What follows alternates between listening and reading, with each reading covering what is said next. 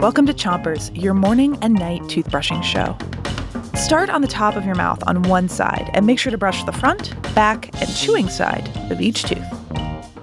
3, 2, 1, brush.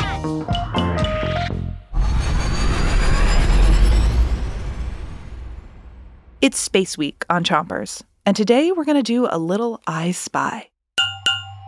That means I'll describe an object to you, and you have to guess what I'm talking about. Okay, here we go. I'm an astronaut floating in space. I can see a big white ball with lots of holes on it called craters. But this white ball is entirely covered by a shadow on one side.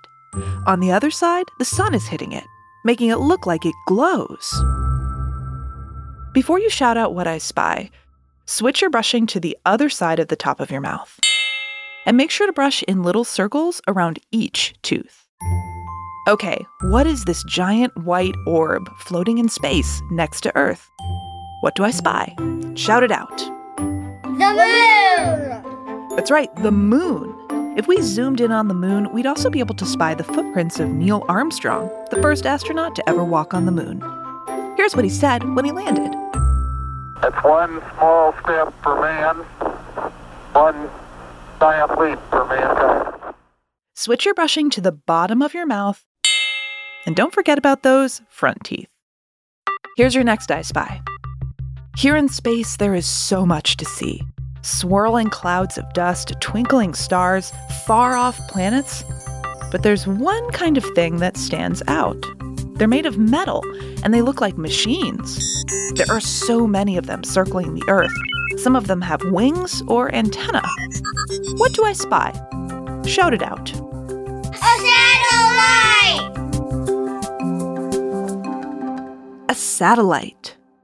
Switch your brushing to the other side of the bottom of your mouth, but don't brush too hard.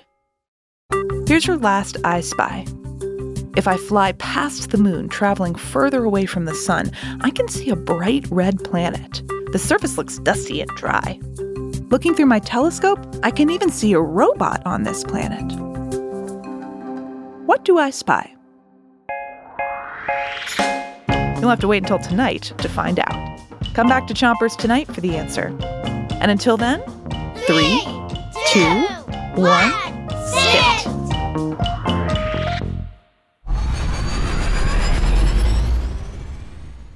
Chompers is a production of Gimlet Media.